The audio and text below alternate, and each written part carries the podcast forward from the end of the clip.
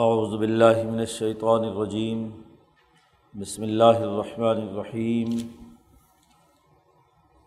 وَيُعَلِّمُهُ الْكِتَابَ وَالْحِكْمَةَ وَالتَّوْرَاةَ وَالْإِنْجِيلَ وَرَسُولًا إِلَى بَنِي إِسْرَائِيلَ أَنِّي قَدْ جِئْتُكُمْ بِآيَةٍ مِّن رَّبِّكُمْ أَنِّي أَخْلُقُ لَكُم مِّنَ الطِّينِ كَهَيْئَةِ الطَّيْرِ فَأَنفُخُ فِيهِ فَيَكُونُ طَيْرًا بِإِذْنِ اللَّهِ وَأُبْرِئُ الْأَكْمَهَ وَالْأَبْرَصَ وَأُحْيِي الْمَوْتَى بِإِذْنِ اللَّهِ وَأُنَبِّئُكُم بِمَا تَأْكُلُونَ وَمَا تَدَّخِرُونَ فِي بُيُوتِكُمْ إِنَّ فِي ذَلِكَ لَآيَةً لَكُمْ إِن كُنتُم مُّؤْمِنِينَ وَمُصَدِّقًا لِّمَا بَيْنَ يَدَيَّ مِنَ التَّوْرَاةِ وَلِأُحِلَّ لَكُمْ بَعْضَ الَّذِي حُرِّمَ عَلَيْكُمْ وَجِئْتُكُمْ بِآيَةٍ مِّن رَّبِّكُمْ فَاتَّقُوا اللَّهَ وَأَطِيعُونِ إِنَّ اللَّهَ رَبِّي وَرَبُّكُمْ فَاعْبُدُوهُ هَٰذَا صِرَاطٌ مُّسْتَقِيمٌ۔ فَلَمَّا أَحَسَّ عِيسَىٰ مِنْهُمُ الْكُفْرَ قَالَ مَنْ أَنصَارِي إِلَى اللَّهِ؟ قَالَ الْحَوَارِيُّونَ حواریون نحن انصار اللہ آمنا باللہ واشہد بأنا مسلمون۔ ربنا آمنا بما انزلت واتبعنا الرسول فاکتبنا مع الشاہدین۔ ومکروا ومکر اللہ واللہ خیر الماکرین۔ صدق اللہ العظیم۔ حضرت عیسیٰ علیہ السلام کے حوالے سے بات چل رہی تھی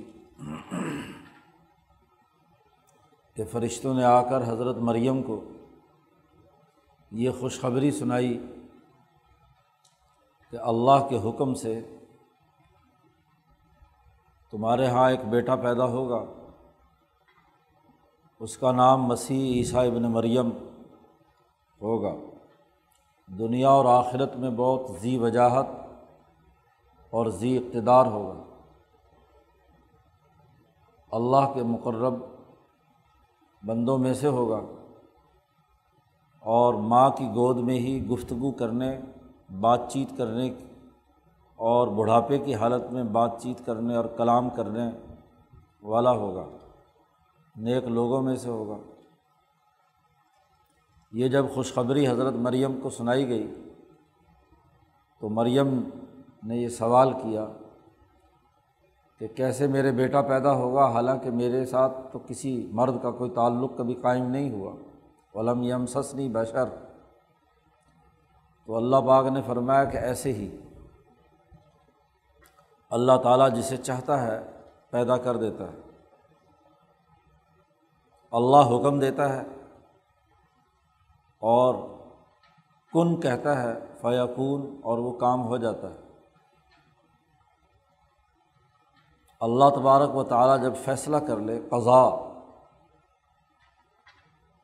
قضائے خداوندی یہ ایک اصطلاح ہے کہ جب کائنات کی مختلف اور متضاد قوتیں ایک دوسرے کے ساتھ اپنے اپنے تقاضوں کا مطالبہ اللہ کے سامنے رکھتی ہیں تو اس میں اللہ تبارک و تعالیٰ فیصلہ فرماتے ہیں، حکم دیتے ہیں۔ نبی اکرم صلی اللہ علیہ وسلم کی کئی احادیث سے یہ بات واضح ہے کہ مالا اعلیٰ کے فرشتے جب آپس میں کسی معاملے میں اختلاف کرتے ہیں، جسے نبی اکرم صلی اللہ علیہ وسلم نے اختصام مالا اعلیٰ سے تعبیر کیا ہے، قرآن حکیم میں بھی آیا ہے کہ فرشتے آپس میں جھگڑ رہے ہیں، کائنات کی مختلف قوتیں جو اپنے اپنے مطالبات اور تقاضوں کے تحت چیزوں کو وجود میں لانے کے لیے یا ان کے سسٹم کو کام کرنے کے لیے مطالبہ کرتی ہیں، تو اللہ تبارک و تعالیٰ ان تمام کی بات سن کر پھر ایک فیصلہ فرماتے ہیں، اسے قضائے خداوندی کہا جاتا ہے۔ جیسا کہ عدالت میں دو یا تین فریق آپس میں اپنا اپنا موقف ایک دوسرے سے مختلف بیان کرتے ہیں تو قاضی قضا جاری کرتا ہے، فیصلہ کرتا ہے۔ ایسے ہی کائنات کی تمام تکوینی قوتیں جو اصل میں قاضی الحاجات اللہ تبارک و تعالی ہے، وہ ان تمام قوتوں کے درمیان اس دور میں کائنات کی ضرورت اور تقاضوں کے مطابق ایک فیصلہ اور آرڈر جاری کرتے ہیں۔ اسی کو قرآن نے کہا اذا قضا امراً، جب اللہ پاک مختلف قوتوں کے درمیان ایک فیصلہ فرما دیں تو آخری جو حکم اور آرڈر پاس کرتا ہے شہنشاہ مطلق، وہ یہ کہ کن، کہ یہ کام ہونا چاہیے۔ امام شاہ ولی اللہ فرماتے ہیں کہ اس موقع پر کائنات کا نظام چلانے کے لیے اللہ کی چار تدابیر میں سے کوئی نہ کوئی ایک تدبیر کام کرتی ہے کہ کچھ قوتوں کی توانائی کو روک دیا جاتا ہے، اسے قبض کہتے ہیں، اور کچھ قوتوں کی توانائی کو زیادہ طاقتور اور وسیع بنا دیا جاتا ہے، جیسے بست کہتے ہیں، اور کچھ قوتیں ایسی ہیں، خاص طور پر وہ مخلوقات میں سے جو عقل رکھتے ہیں، ان کو الہام کیا جاتا ہے۔ ان میں سے کسی ایک کو الہام کیا کہ یہ کام وہ سرانجام دے، اسے الہام کہتے ہیں۔ اور چوتھی چیز کہ اگر یہ تینوں چیزوں سے نتائج حاصل نہ ہو رہے ہوں تو پھر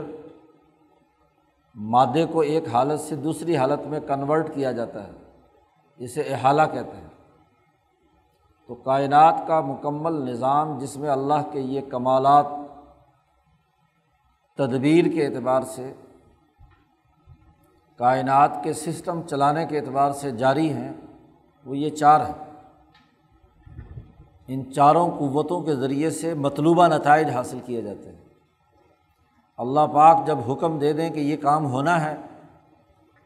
تو اللہ کا جو کائنات کا عالمگیر تدبیری نظام ہے وہ حرکت میں آتا ہے، اور ان میں سے کسی نہ کسی ایک پہلو سے مطلوبہ نتائج حاصل ہو جاتے ہیں۔ اب عیسیٰ علیہ السلام کی پیدائش کا معاملہ ہے۔ اللہ پاک کا جو روایت اور رسم کے مطابق یا عرف کے مطابق جو قانون اور ضابطہ جاری ہے، وہ تو یہ کہ بچے کی پیدائش مرد اور عورت کے باہمی ملاپ کے بغیر نہیں ہو سکتی۔ مردانہ قوتیں اور زنانہ قوتیں دونوں جب تک آپس میں نہ ملیں، دونوں ہارمونز کا کراس نہ ہو، اس وقت تک بچہ پیدا نہیں ہو سکتا۔ اب یہاں اللہ پاک انسانیت کے لیے ایک نشانی یا نمونہ قائم کرنا چاہتے ہیں کہ صرف یہی ایک طریقہ کار نہیں، بچے کی پیدائش کا ایک اور طریقہ بھی ہو سکتا ہے، لیکن ان قوتوں کو ملحوظ رکھا جائے گا جو موجود ہیں۔ اب مریم کی والدہ، والد جو عمران تھے، ان کا انتقال ہوا ہے۔ اب بیت المقدس کے لیے ایک خادم کی ضرورت ہے، اور خود مریم کی والدہ کے دماغ میں جب تک مریم اپنی ماں کے پیٹ میں رہیں یہی خیال جاگزیں رہا کہ میرے ہاں بیٹا پیدا ہو۔ وہ اللہ سے ہر وقت، نو مہینے کسی لمحے بھی وہ اس سے غافل نہیں رہی، اور اللہ سے یہ دعا کرتی رہی کہ جو میرے پیٹ میں حمل ٹھہرا ہوا ہے یہ لڑکا ہو، اس میں مردانہ طاقت و قوت ہو۔ فرشتہ جب روح ڈالتا ہے رحم مادر میں تو اسی وقت اللہ سے پوچھتا ہے، چار سوالات کرتا ہے جیسا کہ حدیث میں آیا ہے۔ ان میں سے ایک اہم ترین سوال یہ ہوتا ہے کہ یہ بچہ، یہ جو تیار ہو رہا ہے، یہ مرد مرد ہوگا یا عورت، لڑکا ہوگا یا لڑکی۔ ابتدائی تین مہینے میں روح پیدا ہونے سے پہلے اس میں دونوں طرح کے ہارمونز موجود ہوتے ہیں، مردانہ بھی اور زنانہ بھی۔ وہاں اللہ تبارک و تعالیٰ سے فرشتہ پوچھتا ہے جب روح ڈالتا ہے کہ یہ لڑکا ہوگا یا لڑکی، تو جو اللہ پاک حکم فرمائے کہ یہ بچہ پیدا ہونے والا لڑکا ہوگا تو مردانہ ہارمونز غالب آتے ہیں اور زنانہ ہارمونز اس کے اندر چھپ جاتے ہیں، اور اگر لڑکی تو وہ غالب آ جاتا ہے۔ یہ فیصلہ اللہ کی طرف سے ہوتا ہے، گویا کہ اس پرورش پانے والے کابوس میں دونوں صلاحیتیں موجود ہوتی ہیں۔ اور آج ہم مشاہدہ کرتے ہیں کہ بعض دفعہ جن کے ہارمونز ایک طرف کے پختہ نہیں ہوتے تو وہ کبھی لڑکا لڑکی بن جاتا ہے، لڑکی لڑکا بن جاتا ہے۔ ان کے ہارمونز میں کیا ہے، برابر کی ایک سطح ہوتی ہے، تو جس کو بھی بڑھا دو وہ سامنے آ جائے۔ ناقص الخلقت بچوں کا یہ معاملہ رہا ہے۔ تو بات یہ ہے کہ نو مہینے تک ماں کے دماغ میں یہ ہے کہ میرے پیٹ میں جو بچہ ہے وہ لڑکا ہے، وہ ایک مقدس خاتون ہے، بیت المقدس کے جو خادم کی زوجہ محترمہ ہے عمران کی، اب وہ اللہ سے مطالبہ کر رہی ہے کہ میرے بیٹا ہو، جیسا کہ پیچھے گزرا، محرراً فتقبل منی، کہ میں اسے آزاد کروں خدمت کے لیے، اے اللہ تو میری طرف سے اسے قبول فرما۔ ان کا مطالبہ یہ ہے، لیکن اللہ تبارک و تعالیٰ اسی مریم سے پیدا ہونے والے بچے سے ایک اور کام لینا چاہتے ہیں۔ قضائے خداوندی جاری ہوتی ہے، اور جب اس بچے کی جنس کا تعین ہوتا ہے تو وہ لڑکی ہے۔ اب مریم کا معاملہ یہ ہے کہ اس میں دونوں صلاحیتیں موجود ہیں، مردانہ ہارمونز بھی اعلیٰ ترین درجے پر ہیں اور زنانہ ہارمونز بھی اعلیٰ ترین درجے میں ہیں۔ اس لیے حضور صلی اللہ علیہ وسلم نے فرمایا کہ یہ تین عورتیں ایسی ہیں جو کامل ہیں۔ حضور نے فرمایا مرد تو کامل بہت سے گزرے ہیں،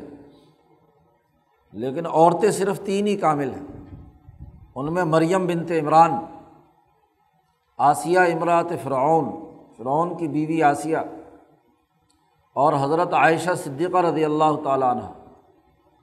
تو ان کی مردانہ طاقت بھی بہت اعلیٰ درجے کی ہے۔ ایک اعتبار سے یہ مرد بھی ہیں اور ایک اعتبار سے یہ عورت ہے۔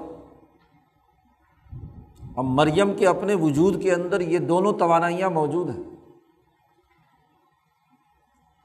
یہاں تو قرآن حکیم نے تفصیل بیان نہیں کی، آگے سورۃ مریم میں تفصیل سے یہ بات واضح کی ہے کہ جب مریم کو فرشتوں نے یہ خوشخبری دی، اس کے کچھ عرصے بعد مریم غسل کے لیے تنہائی میں ایک جگہ جاتی ہیں، جیسے ہی کپڑے اتارتی ہیں تو فرشتہ جبرائیل علیہ السلام ایک رجلاً بشراً سویّا، ایک مرد کامل نوجوان کی شکل میں سامنے آتا ہے۔ فتمثل لہا بشراً سویّا، قرآن نے کہا ہے کہ مثالی طور پر ایک نوجوان مرد کی شکل میں جبرائیل سامنے آتے ہیں۔ امام شاہ ولی اللہ دہلوی فرماتے ہیں کہ جیسے ہی وہ مرد کی شکل میں آتا ہے تو حضرت مریم نے پناہ مانگی۔ قرآن نے کہا ہے کہ میں پناہ مانگتی ہوں تجھ سے رحمان کی، لیکن جیسے ہی نظریں ملتی ہیں اور جبرائیل نے کہا کہ میں اللہ کی طرف سے فرشتہ ہوں اور تجھے اللہ کی روح جو ہے وہ ڈالنا چاہتا ہوں تیرے جسم میں، تو مریم کے جسم میں وہ تبدیلی آتی ہے جو مرد اور عورت کے ملاپ کے وقت ہوتی ہے، اور وہاں اس ملاپ میں اس کے مردانہ ہارمونز بھی اور زنانہ ہارمونز بھی ایکٹیو ہوتے ہیں، کراس ہوتا ہے،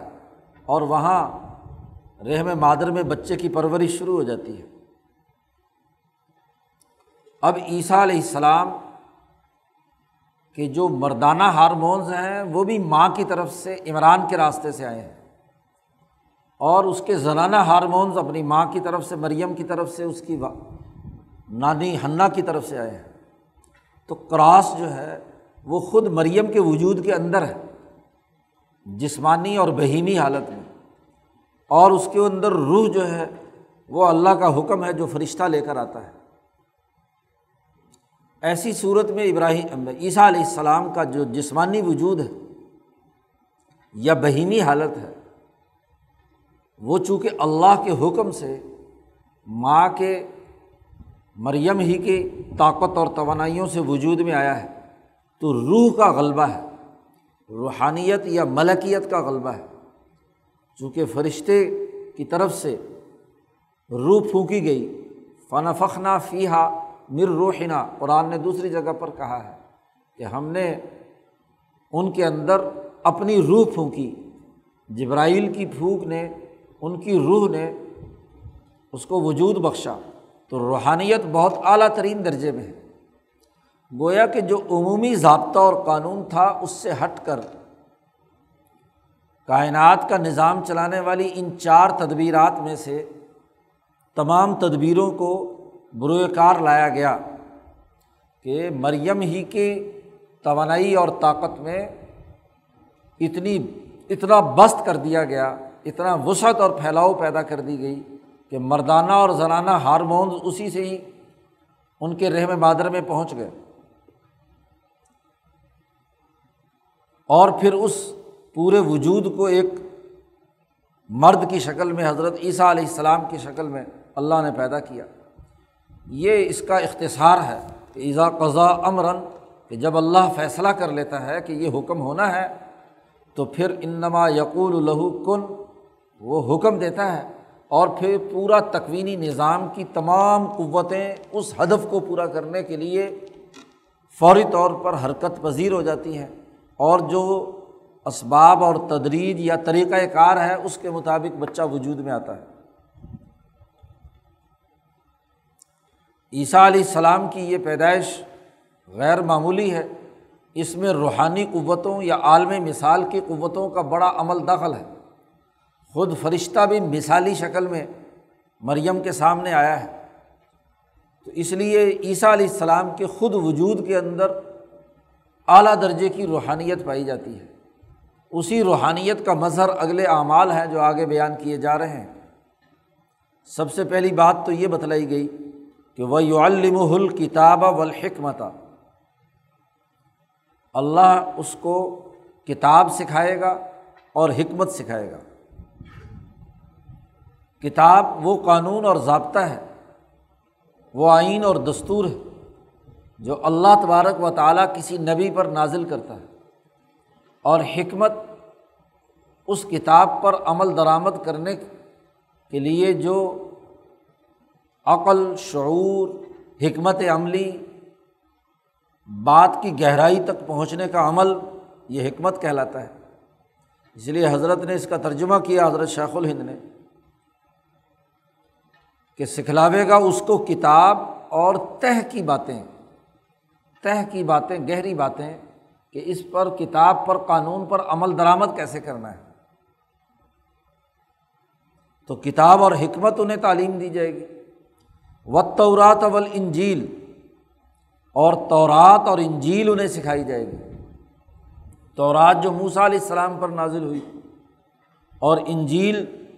جو خود عیسیٰ علیہ السلام پر اللہ نے نازل کی۔ اس سے پہلے جتنی بھی کتب مقدسہ ہیں، ابراہیم علیہ السلام پر صحف ابراہیم نازل ہوئے، یا داود علیہ السلام پر زبور نازل ہوئی، بلکہ انبیاء چونکہ ایک ہی جماعت ہے تو ممکن ہے انہیں کتاب مقدس قرآن حکیم کی جو تعلیم ہے وہ بھی انہیں دی گئی ہو، تاکہ وہ مستقبل کی پیشن گوئی کریں، کیونکہ عیسیٰ علیہ السلام کے بعد اگر کسی نبی نے آنا ہے وہ تو محمد مصطفیٰ صلی اللہ علیہ وسلم ہے۔ اس لیے آپ صلی اللہ علیہ وسلم کی آمد کی حضرت عیسیٰ علیہ السلام نے خوشخبری دی۔ تو ہم انہیں علم دیں گے، یعلمہ، جتنی ملکیت عالیہ ہوتی ہے یا روح بلند ہوتی ہے، اتنا ہی اس کی علمی استعداد بھی اونچے درجے کی ہوتی ہے۔ کتابوں، قوانین، ضابطوں اور اس پر عمل درآمد کی عقل اور شعور حضرت عیسیٰ علیہ السلام میں اعلیٰ درجے کا ہم پیدا کریں گے۔ ایک طرف تو کتاب کی تعلیم انہیں دی جائے گی، اور دوسری طرف اگلا مرحلہ کہ اس کتاب کو بطور رسول اور اتھارٹی کے وہ نافذ بھی کریں گے۔ اس لیے آگے فرمایا وَرَسُولًا إِلَىٰ بَنِی اسرائیل، ہم انہیں رسول بنا کر بھیجیں گے بنی اسرائیل کی طرف۔ عیسیٰ علیہ السلام بنی اسرائیل کے نبی ہیں، وہ جو حضور اقدس صلی اللہ علیہ وسلم نے فرمایا کہ مجھ سے پہلے انبیاء اپنی اپنی قوموں کی طرف مبعوث ہوئے ہیں، تو عیسیٰ علیہ السلام بھی انہی میں سے ہیں، ان کو رسول بنا کر بھیجا گیا ہے بنی اسرائیل کی طرف۔ بنی اسرائیل کے گویا کہ وہ حکمران ہیں، اتھارٹی ہیں، بنی اسرائیل کا نظم و نسق اور ان کی سیاست اور ان کی ترقی کے تمام تر معاملات وہ عیسیٰ علیہ السلام کے سپرد کیے گئے ہیں۔ اب بنی اسرائیل میں موسیٰ علیہ السلام کا ایک اونچا مقام ہے، تورات ان پر نازل ہوئی ہے۔ عیسیٰ علیہ السلام جب آتے ہیں، عام طور پر یہودی کسی نئے نبی کو تسلیم کرنے کے لیے تیار نہیں ہیں، تو حضرت عیسیٰ علیہ السلام وہاں یہ اعلان کریں گے کہ انی قد جئتکم بآیۃ من ربکم، کہ بے شک میں تمہارے پاس تمہارے رب کی واضح نشانیاں لے کر آیا ہوں، تاکہ ان معجزات اور کرامات کے ذریعے سے بنی اسرائیل عیسیٰ علیہ السلام کی رسالت اور نبوت کو تسلیم کرے۔ وہ نشانیاں کیا ہیں؟ ان نشانیوں میں سے کچھ کا آگے قرآن حکیم نے تذکرہ کیا ہے۔ انی اخلق لکم من الطین کہیئۃ الطیر، دیکھو میں تمہارے لیے مٹی سے پرندوں کی شکل کا پرندہ بناؤں گا، چڑیا، کبوتر، طوطا، کا ہیئت الطیری، مٹی لی، اسے گوندا اور اس کی پرندے کی سی شکل اس کی بنائی، کا ہیئت الطیری۔ فانفخ فیہ، تمہارے سامنے مٹی کے اس پتلے کو لے کر اس میں صرف پھونک ماروں گا، فانفخ فیہ فَيَكُونُ طَيْرًا بِإِذْنِ اللَّهِ، اللہ کے حکم سے وہ ایک اڑتا ہوا پرندہ بن جائے گا۔ یہ خلاف عادت بات ہے کہ مٹی کا کوئی بت بنا کر اس میں انسان پھونک مارے اور وہ اڑنے لگ جائے۔ عیسیٰ علیہ السلام میں چونکہ روحانیت بہت اعلیٰ درجے کی تھی، جس فرشتے کی روح اور پھونک سے خود عیسیٰ علیہ السلام کی پیدائش ہوئی، تو کائنات کے عالم مثالی نظام میں عالمی مثال کی طاقت اور قوت سے یہ معجزہ اور کرامت حضرت عیسیٰ علیہ السلام سے ظاہر ہوئی، اور یہ اس بات کا ثبوت بھی تھا کہ بغیر باپ کے مریم کے ہاں عیسیٰ علیہ السلام کی اپنی پیدائش بھی اللہ کے حکم اور اللہ کے کلمے سے ہوئی، جو جبرائیل نے آ کر مریم کے اندر پھونک لگائی اور اس کے نتیجے میں وہ بچہ پیدا ہوا۔ تو عیسیٰ علیہ السلام کے اندر یہ توانائی اور طاقت روحانیت کی بہت اعلیٰ ترین درجے میں تھی کہ وہ مٹی کا ایک پرندے کی شکل کا ایک ماڈل بناتے اور اس میں پھونک مارتے، فَأَنفُخُ فِيهِ، میں اس میں پھونک ماروں گا، فَيَكُونُ طَيْرًا، اور وہ پرندہ بنے گا اللہ کی اجازت سے۔ اس بات کو عیسیٰ نے واضح کر دیا کہ یہ میرا ذاتی کمال نہیں ہے، یہ اللہ کے حکم سے وہ پرندہ بن کر اڑے گا، میری طاقت تو صرف اتنی ہی ہے کہ میں نے مٹی جمع کی اور میں نے پرندے کی شکل کا وہ بنا دیا ماڈل، اور پھر اس کے بعد اس میں صرف پھونک ماری۔ اب عالم مثال کی جو قوت عیسیٰ کے وجود کے اندر موجود ہے، وہ جب عیسیٰ علیہ السلام اس مٹی کے پتلے پر اس قوت کا اظہار کرتے ہیں، تو یہاں وہی جو تدبیر کے چار پہلو امام شاہ ولی اللہ فرماتے ہیں کہ اللہ پاک اس روح کا اس کے اندر بست کر دیتے ہیں، افادہ کر دیتے ہیں، مادی طاقت اور قوت وہ روحانیت میں بدلتی ہے اور وہ اللہ کے حکم سے پرندہ بن کر اڑنے لگتا ہے۔ یہ پرندے جو حضرت عیسیٰ علیہ السلام بناتے تھے، یہ ایک معجزہ ہے جس میں وہ جو مجمع جس کے سامنے یہ بات یہ عمل دہرا رہے ہیں ان کے سامنے یہ کام ہوتا ہے، انہیں اڑتا ہوا پرندہ نظر آتا ہے اور کچھ ہی فاصلے تک جب نظروں سے اوجھل ہوتا ہے لوگوں کے تو وہ دوبارہ نیچے گرتا ہے اور وہی مٹی بن جاتا ہے۔ یہ پرندے ایسے نہیں جیسے نیچرل پروسیس سے پیدا ہونے والے پرندوں کا عمل، وہ تو چونکہ معجزہ ہے اور معجزے کا تعلق اس وقت تک ہوتا ہے جس وقت تک ان کے اوپر حجت تمام نہ ہو۔ حجت تمام ہو گئی، معاملہ مکمل ہو گیا تو وہ ہمیشہ ہمیشہ کے لیے پرندے کی شکل میں ڈھل کر باقی جو باقی توالد و تناسل پرندوں کا ہے اسی طرح کا کوئی پرندہ تھا، ایسا نہیں۔ معجزے کا اظہار ایک وقت تک ہو سکتا ہے کیونکہ اللہ پاک نے صاف طور پر کہا ہے کہ وَلَن تَجِدَ لِسُنَّتِ اللَّهِ تَبْدِيلًا، اللہ کی سنت تبدیل نہیں ہوگی، تغیر و تبدل اس کے اندر نہیں ہوگا۔ اسی طرح ایک اور معجزہ حضرت عیسیٰ علیہ السلام کا یہ بھی تھا، وَأُبْرِئُ الْأَكْمَحَ وَالْأَبْرَصَ وَأُحْيِي الْمَوْتَى بِإِذْنِ اللَّهِ، میں مادر زاد اندھے کو ٹھیک کر دوں گا۔ ابریو، بیماری جو نہ دیکھنے کی ہے اس کو دور کر دوں گا، ٹھیک کر دوں گا۔ وَأَبْرَصَ، اور جو کوڑی کا مرض ہے اسے بھی ٹھیک کر دوں گا۔ یہ دو باتیں حضرت عیسیٰ علیہ السلام نے اپنی طرف منسوب کی ہیں۔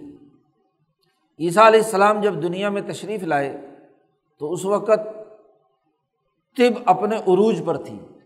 میڈیکل سائنسز اپنے زمانے کے اعتبار سے اور اپنے سے پہلے زمانے کے اعتبار سے بہت عروج پر تھی، علاج معالجے کے بہت اچھے اور عمدہ طبیب موجود تھے۔ اب ان اطباء کو جو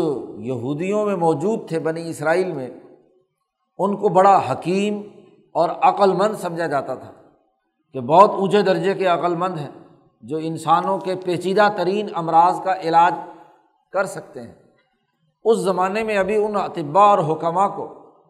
کوڑی کے مرض کا علاج نہیں سوجا تھا، اور آنکھوں میں بیماری لاحق ہو جائے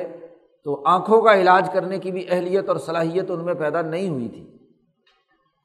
تو اب جب ان کے سامنے حضرت عیسیٰ نے اپنی نبوت کا اظہار کیا تو انہوں نے حسب دستور عیسیٰ علیہ السلام کا انکار کیا، تو اللہ نے ان کی عقل کو جھنجھوڑنے کے لیے عیسیٰ علیہ السلام کو ایک معجزہ دیا کہ جہاں تمہاری عقلیں ختم ہو جاتی ہیں، تمہاری میڈیکل سائنسز جواب دے جاتی ہیں، وہاں نبی اللہ کے حکم سے وہ نتیجہ پیدا کر دیتا ہے۔ اور یہ دستور ہے کہ جو زیادہ عقل مند ہو کم عقل والوں کو اس کی پیروی کرنی چاہیے، جو زیادہ اونچے درجے کا پروفیسر ہے، بہت سے کاموں کا معالج اور ماہر ہے، تو جو دوسرے ہیں تعلیم حاصل کرنے والے یا کم عقل لوگ ہیں، کم تجربے والے لوگ ہیں، ان کو سینئر کی اتباع کرنی چاہیے۔ اسی لیے معجزات انہی معاشروں میں آتے ہیں، انہی لوگوں میں آتے ہیں کہ وہ جس درجے کا چیلنج ہوتا ہے اس سے اوپر بڑھ کر معجزہ ظاہر کیا جاتا ہے۔ اب ان کی میڈیکل سائنس یہ کام نہیں کر سکتی اور آج بھی نہیں کر سکتی کہ مٹی کا پتلا بنائے اور ڈاکٹر صاحب پھونک مارے اور وہ اڑنے لگ جائے۔ تو عیسیٰ علیہ السلام نے ایک یہ معجزہ ظاہر کیا تاکہ ان کی عقل اپنے دور کے عقل مند طبقے کو جب تک توڑا نہ جائے تو دراصل نبوت اور رسالت کو منوایا نہیں جا سکتا، اس کے لیے معجزہ دیا جاتا ہے۔ اسی لیے ہاں جی بڑے بڑے انبیاء علیہم السلام اور ان کے متبعین کو اس طرح کی معجزات یا اولیاء اللہ کی جو کرامات ہیں وہ اسی تناظر میں ہوتی ہیں کہ وہ اس دور کے عقلاء کی عقل کو توڑتے ہیں۔ تو اطباء ناکام تھے کہ کوڑی کے مرض کا کیا علاج ہے، یا مادر زاد اندھا پیدائشی اندھا ہے تو وہاں طب غائب ہو جاتی ہے، وہ اس کا کوئی علاج نہیں کر سکتی۔ تو حضرت عیسیٰ علیہ السلام نے ان کو کہا کہ دیکھو میں مادرزاد اندھے کو ٹھیک کر سکتا ہوں، نظر آنا شروع ہو جائے گا، اور جو کوڑی ہے اس کا بھی علاج کر سکتا ہوں۔ عالم مثال کی وہ قوتیں جن کے ذریعے سے آنکھوں کا نور یا آنکھوں کا جو نظام ہے وہ کام کرتا ہے، مادرزاد اندھے میں بھی آنکھ کا ڈھیلا اندر موجود ہوتا ہے، لیکن توانائیاں یا پیچھے کوئی کنیکشن جو ہے ان کا منقطع ہوتا ہے، تو مثالی طاقت اور قوت سے اس کنیکشن کو بحال کر کے ان کی نظر میں دیکھنے کی صلاحیت اور استعداد پیدا کرنے کا معجزہ حضرت عیسیٰ علیہ السلام کو دیا گیا۔ ایسے ہی کوڑی کے مرض کا علاج کہ جب وہ سفلس یا سائیکوسس اعلیٰ تر آخری درجے پہ پہنچ جاتا ہے تو کوڑ کا مرض لاحق ہو جاتا ہے، اس کا علاج کرنا بہت ہی مشکل یا ناقابل علاج ہوتا ہے، تو عیسیٰ علیہ السلام اپنی مثالی طاقت اور قوت سے اس انسان کی وہ روح، قوت مدبرہ بدن یا وائٹل فورس، اس کو اپنی روح کے ساتھ جوڑ کر جب اس کے اوپر تاثیر ڈالتے ہیں تو وہ امراض جسم سے باہر نکل کر پیشاب یا پخانے کے ذریعے سے خارج ہو کر اس کی جسمانی توانائی اور طاقت کو بحال کر دیتے ہیں۔ تو یہ معجزہ حضرت عیسیٰ علیہ السلام نے دکھلایا۔ ان دو کے لیے تو حضرت عیسیٰ نے کہا کہ میں ابری ہوں، میں بری کر سکتا ہوں، میں ٹھیک کر سکتا ہوں، اور وَأُحْيِي الْمَوْتَى بِإِذْنِ اللَّهِ، اللہ کے حکم سے مردوں کو بھی میں زندہ کر سکتا ہوں۔ اب چونکہ مردے کا زندہ کرنا یہ خاصا مشکل کام ہے، دنیا بھر کے تمام طبیب اور ڈاکٹر وہاں ناکام ہیں کہ ایک شخص مر جائے اس کو دوبارہ کیسے زندہ کیا جا سکتا ہے، تو یہاں اسی لیے بِإِذْنِ اللَّهِ کا لفظ استعمال کیا کہ اللہ کے حکم سے، میری طاقت اور قوت تو نہیں ہے، اور اللہ تبارک و تعالیٰ کی طاقت اور قوت ہے کہ اذا قضا امراً، جب اللہ فیصلہ فرما لے تو کن کہتا ہے اور فیکون، وہ چیز ہو جاتی ہے، تو اللہ کے حکم سے وہ مردہ زندہ میں کر لیتا ہوں۔ آج بھی ایک انسان جب مرتا ہے تو دماغ کے مرنے میں ٹائم لگتا ہے، چھتیس چالیس جیسے جیسے استعداد ہوتی ہے اتنے گھنٹے کم از کم دماغ زندہ رہتا ہے جی، صرف قلب کی حرکت بند ہوتی ہے، اور اگر قلب کی وہ روح دوبارہ جاری کر دی جائے تو انسان کے بچنے کی امید ہوتی ہے۔ اس لیے مرتے ہوئے آدمی یا جس کا سانس اکھڑ رہا ہے اس کو مصنوعی تنفس اسی لیے دیا جاتا ہے کہ اس کے ذریعے سے دل ممکن ہے بحال ہو جائے، اور وہ جو مرتے ہوئے سیل اس کے دماغ کے اور اس کے جسم کے ہیں وہ دوبارہ اپنی جگہ پر قائم ہو جائے۔ تو اب ایک آدمی بظاہر مر گیا لیکن دماغ ابھی اگلے چھتیس گھنٹے تک زندہ رہتا ہے، اس کے اثرات ابھی تک چل رہے ہیں، تو وہاں عیسیٰ علیہ السلام اپنی روح سے، جو جس روح کی طاقت سے خود عیسیٰ کا وجود ہوا، انہوں نے جب اس کے اوپر پھونک ماری یا اس کے اوپر اپنی نظروں کی توجہ ڈالی تو اس کے نتیجے میں وہ مردہ ایک وقت کے لیے، کچھ عرصے کے لیے، آج آپ وینٹیلیٹر پر کیا ہے اسے کچھ عرصے کے لیے زندہ رکھ لیتے ہیں، تو ایسے ہی سمجھ لو کہ عیسیٰ علیہ السلام اپنی روح کی طاقت سے ایک وینٹیلیٹر اسے فراہم کر دیتے کر دیتے تھے اس مردے کو، اور وہ کیا ہے، ان کے سامنے اٹھ کھڑا ہوا، بیٹھ گیا، کچھ بات چیت اور گفتگو کر لی۔ اب یہ نہیں ہے کہ موت کے وقت مقرر سے تغیر و تبدل ہو گیا، موت کا تو وقت وہی ہے، معجزہ اور کرامت ظاہر، اور معجزہ اور کرامت کے بارے میں یہ بات قاعدہ اور ضابطہ ہے کہ وہ ہمیشہ ہمیشہ نہیں ہوتا، وہ اس موقع کے لیے، ان پر حجت تمام کرنے کے لیے ہوتا ہے، اور جب حجت تمام ہو گئی تو کچھ گھنٹوں کے بعد، ایک دو دن کے بعد مردہ جو ہے ظاہر ہے کہ اس کی روح کا ایک حصہ قبض کیا جا چکا ہے، اس لیے اب وہ اگلا جو مرحلہ ہے اس کے سیلز مرنے کا وہ مکمل ہوتا تھا اور مر جاتا تھا۔ تو یہ معجزات کا ظہور ایک خاص مدت کے لیے ہے، اب اس کے لیے یہ بھی طے شدہ نہیں کہ ضرور دو دن کے بعد مرے، دس دن کے بعد مرے، کیونکہ عیسیٰ علیہ السلام کی روح کی طاقت اور قوت وہ اس کے اوپر اثر انداز ہو رہی ہے۔ تو مثالی قوتوں سے، روح کی طاقت اور قوت سے، اللہ کے حکم سے یہ معجزات ظاہر ہوئے، اور اللہ احکم الحاکمین ہے، جس نے اپنے حکم اور اپنے نظام کے تحت اگر لوگوں کو ایک قاعدے اور ضابطے کے تحت ہاں جی ان کی زندگی بسر کرنے کا طریقۂ کار دیا ہے تو غیر معمولی طور پر بھی کسی کے اندر یہ صلاحیت اور استعداد پیدا کی جا سکتی ہے۔ یہ جو آج کل کے نام نہاد متشککین،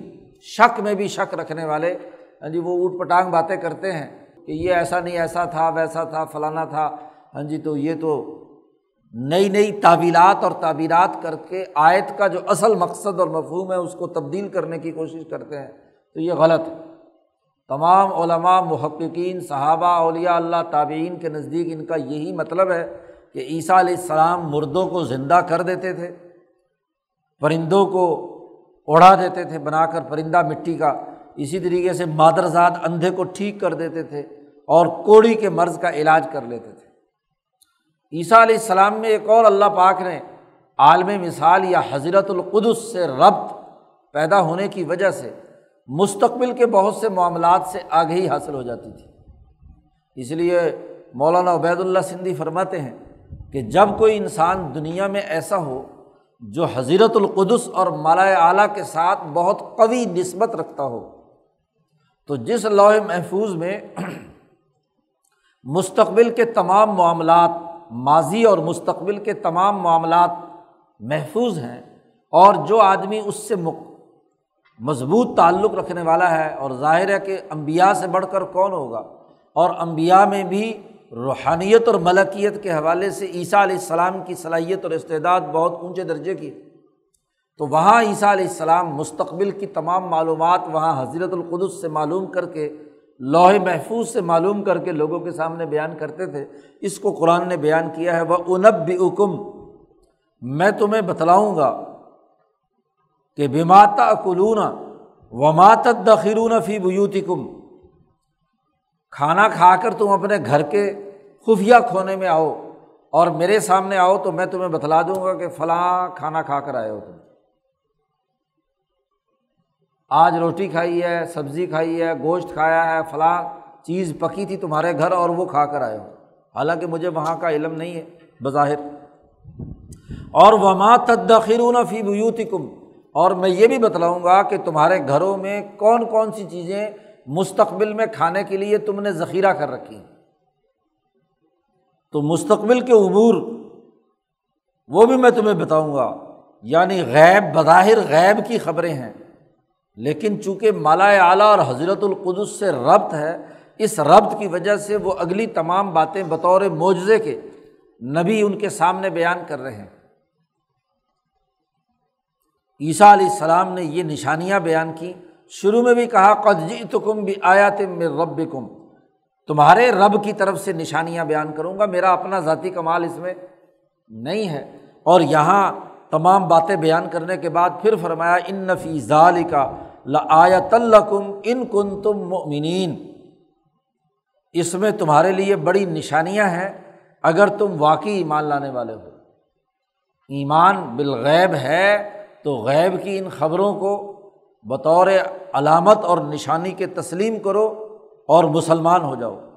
تو عیسیٰ علیہ السلام کی وہ دعوت جو بنی اسرائیل کو سچے پروگرام کی طرف دوبارہ لوٹانے کے لیے تھی، وہ ابراہیمی تحریک جسے موسیٰ علیہ السلام نے آگے بڑھایا تھا، عیسیٰ علیہ السلام کے زمانے میں آ کر انہی بنی اسرائیلیوں نے اس میں خرابی پیدا کر دی تھی، اس میں کوتاہی پیدا کر دی تھی، بد اخلاق اور جھوٹے بن گئے تھے، اور خاص طور پر کھانے پینے کی چیزوں کا گھر میں ذخیرہ رکھتے تھے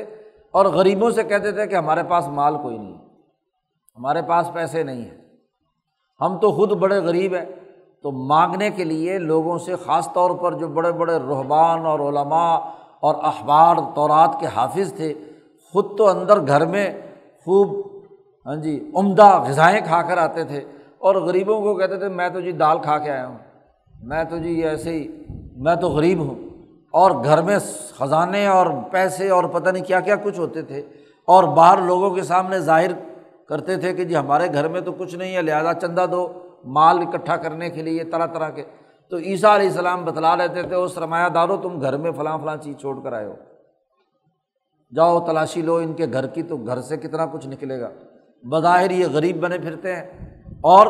یہاں آ کر کہتے جی ہم دال کھا کر آئے ہیں، معمولی کھانا کھا کر آئے ہیں، کھا کر تو یہ مرغے مرغے مسلم آئے ہیں۔ تو یہ ان کی خرابیاں جو ان کی کوتاہیاں تھیں، سرمایہ پرستی کا جو مرض تھا، اس کو عیسیٰ علیہ السلام لوگوں کے سامنے واضح کرتے تھے، اور یہ بڑی نشانی ہے، ان کنتم مؤمنین، اگر تم ایمان لانے والے ہو۔ تو ایسا بچہ ہم پیدا کرنے والے ہیں، مریم سے کہا کہ جو یہ یہ کام کرے گا۔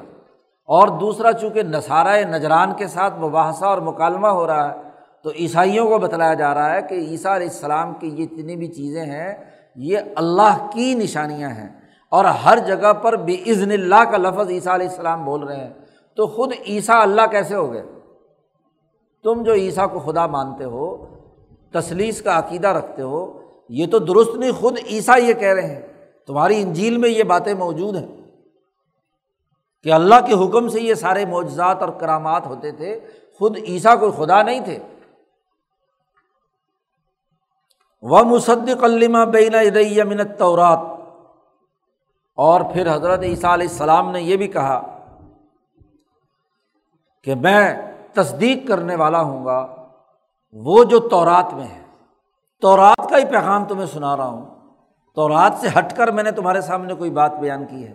اور مجھ پر جو کتاب انجیل نازل ہوئی ہے یہ تورات کی تصدیق کر رہی ہے۔ اور پھر عیسیٰ علیہ السلام نے اپنی نبوت کو واضح کرنے کے لیے، اپنی رسالت کو واضح کرنے کے لیے یہ بات بھی ارشاد فرمائی کہ وَلِأُحِلَّ لَكُمْ بَعْضَ الَّذِي حُرِّمَ عَلَيْكُمْ،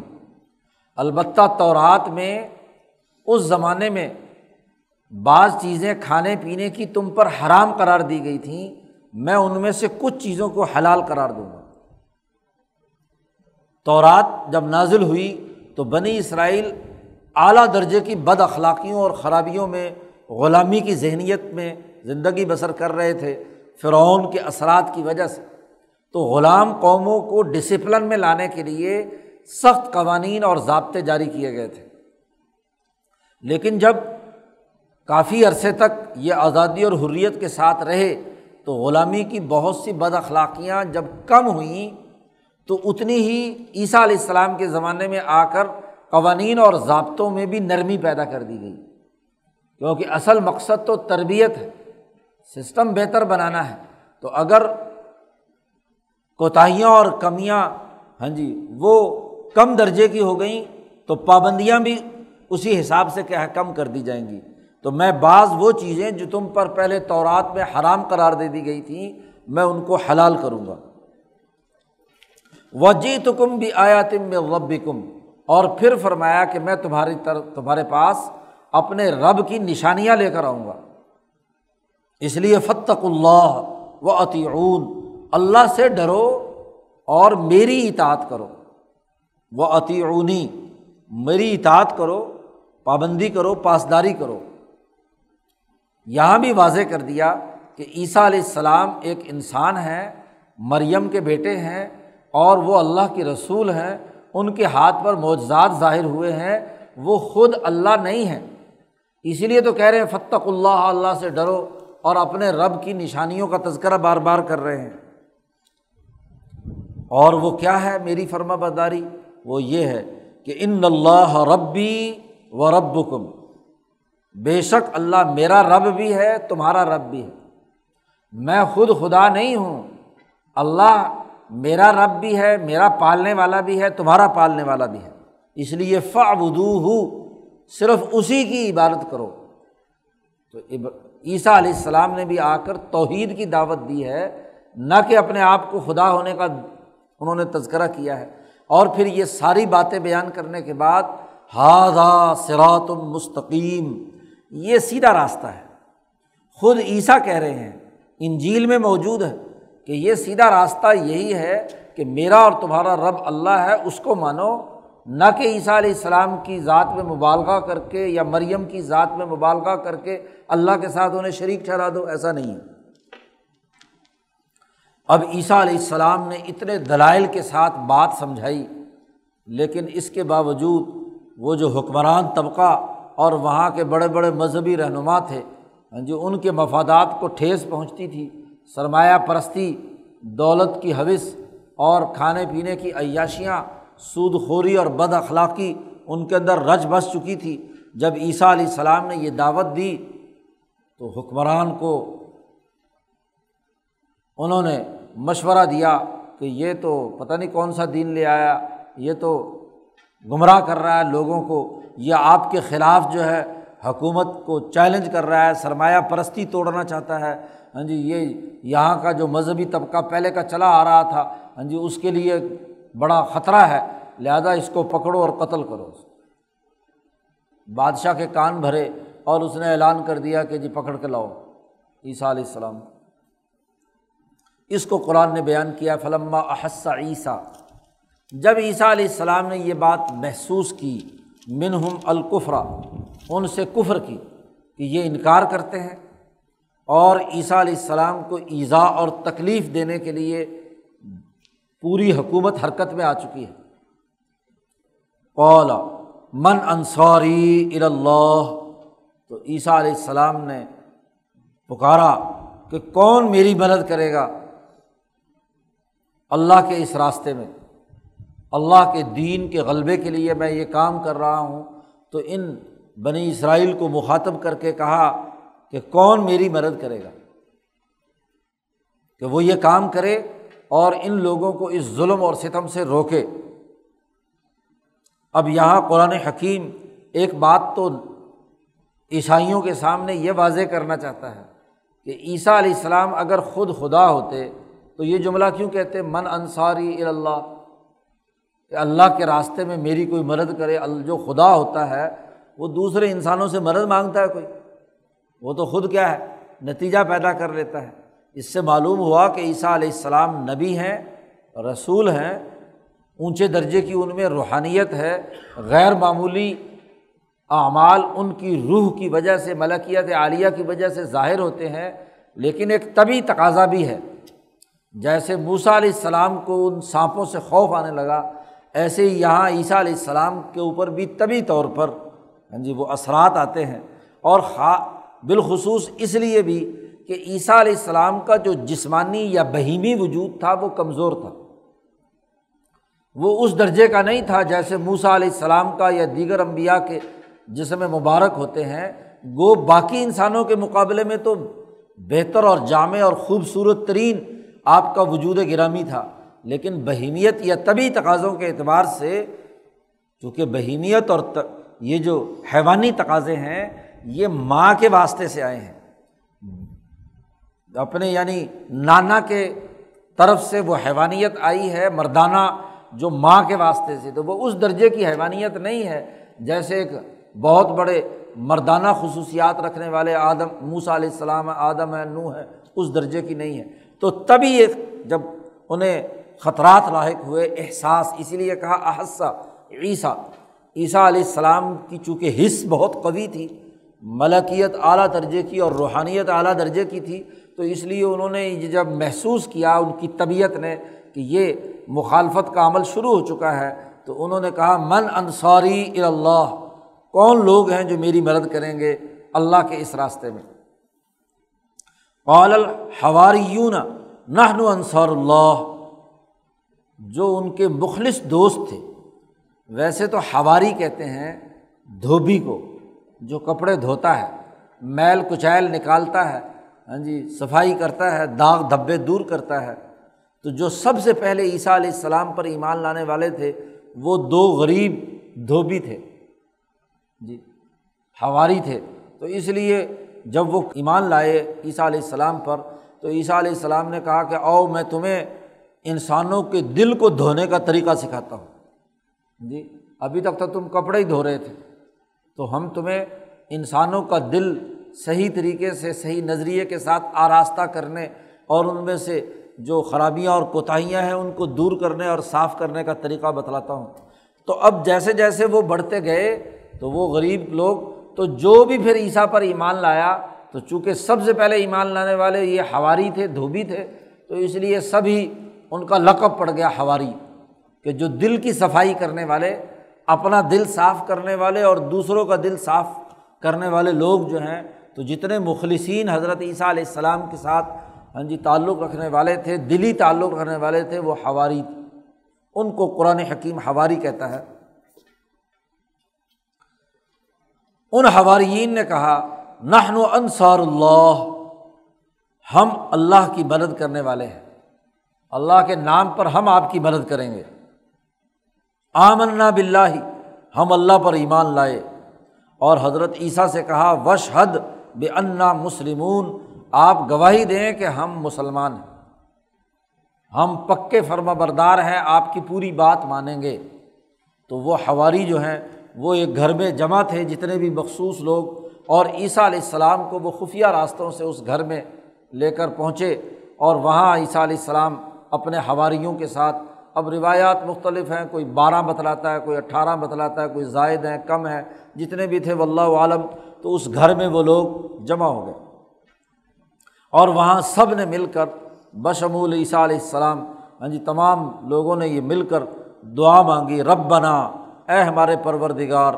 آمنا بما انزلتا، ہم ایمان لائے جو تم نے عیسیٰ علیہ السلام پر انجیل نازل کی ہے، اور واتبعنا الرسول، اور ہم رسول کی یعنی عیسیٰ علیہ السلام کی ہم اتباع کریں گے، فاکتبنا مع الشاہدین، تو اللہ ہمیں ماننے والوں میں لکھ لے، فرما برداروں میں ہمارا شمار کر لے، اس رجسٹر میں ہمارا اندراج کر لے جو عیسیٰ علیہ السلام کے ذریعے سے تجھ پر ایمان لانے والے ہیں۔ تو یہ ایک چھوٹی سی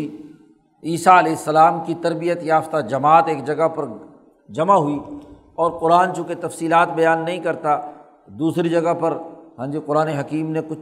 باتیں بیان کی ہیں، اور آگے بھی کچھ تھوڑی سی مختصر سی تفصیل آ رہی ہے۔ قرآن نے خلاصے کے طور پر رکوع کے اختتام میں کہا وَمَكَرُوا، ان کافروں نے عیسیٰ علیہ السلام کے خلاف سازش کی، تدبیر کی، گھیر کر پکڑ کر سولی پر چڑھانے کی، ہاں جی انہوں نے سازش کی، مکر و فریب سے کام لیا، لیکن وَمَكَرَ اللَّهُ، اللہ نے بھی تدبیر کی کہ کس طرح عیسیٰ علیہ السلام کو ان کے چنگل سے بچایا جائے۔ اس لیے دوسری جگہ پر اللہ پاک نے فرمایا کہ ما قتلوہ وما صلبوہ ولیکن شبہ لہم، وہ تمام حکومت اور پورے تمام لوگ جو ہیں ہاں جی وہ نہ تو عیسیٰ علیہ السلام کو قتل کر سکے اور نہ ہی سولی چڑھا سکے، ما قتلوہ وما صلبوہ ولیکن شبہ لہم، ان کو ہاں جی شبہ ہوا کہ شاید ہم نے ہاں جی مار دیا۔ انہی کا کوئی مخالف، یا بعض روایات کے مطابق حواریین میں ان میں کوئی جو جاسوسی کے لیے آیا تھا، اللہ پاک نے عیسیٰ جیسی شکل اس آدمی کی بنا دی، اور اس کو پکڑ کر لے جا کر انہوں نے پھانسی چڑھا دیا، انہوں نے کہا لو جی عیسیٰ گئے۔ تو قرآن حکیم کہتا مکروا و مکر اللہ، اللہ نے بھی تدبیر کی، واللہ خیر الماکرین، اور اللہ تعالیٰ بہت اچھی تدبیر کرنے والے ہیں، کہ حضرت عیسیٰ علیہ السلام کو بچا لیا، اور انہیں کیا ہے جو انہوں نے تدبیر کی تھی وہ الٹی وہی آدمی جو جاسوسی کرنے کے لیے آ رہا ہے اور جو گرفتار کروانا چاہتا ہے، اسی کو انہوں نے عیسیٰ سمجھ کر گرفتار کیا اور اس کو پھانسی چڑھا دیا۔ آگے وہاں قرآن حکیم نے کہا بر رفعہ اللہ الیہ، اللہ پاک نے عیسیٰ علیہ السلام کو تو اپنے پاس اٹھا لیا، ہاں جی وہ ان کی چنگل سے بچ گئے، اور وہ جو جس کے اوپر حضرت عیسیٰ علیہ السلام کی شبیہ ڈالی گئی تھی اس کو پکڑ کر انہوں نے پھانسی چڑھا دیا، واللہ خیر الماکرین۔ آگے قرآن حکیم نے اس کی کچھ تفصیلات اگلے رکوع میں بیان کی ہیں، اور اللہ تعالیٰ قرآن حکیم سمجھنے اور اس پر عمل کرنے کی توفیق عطا فرمائے۔ اللہم صلی اللہ علیہ وسلم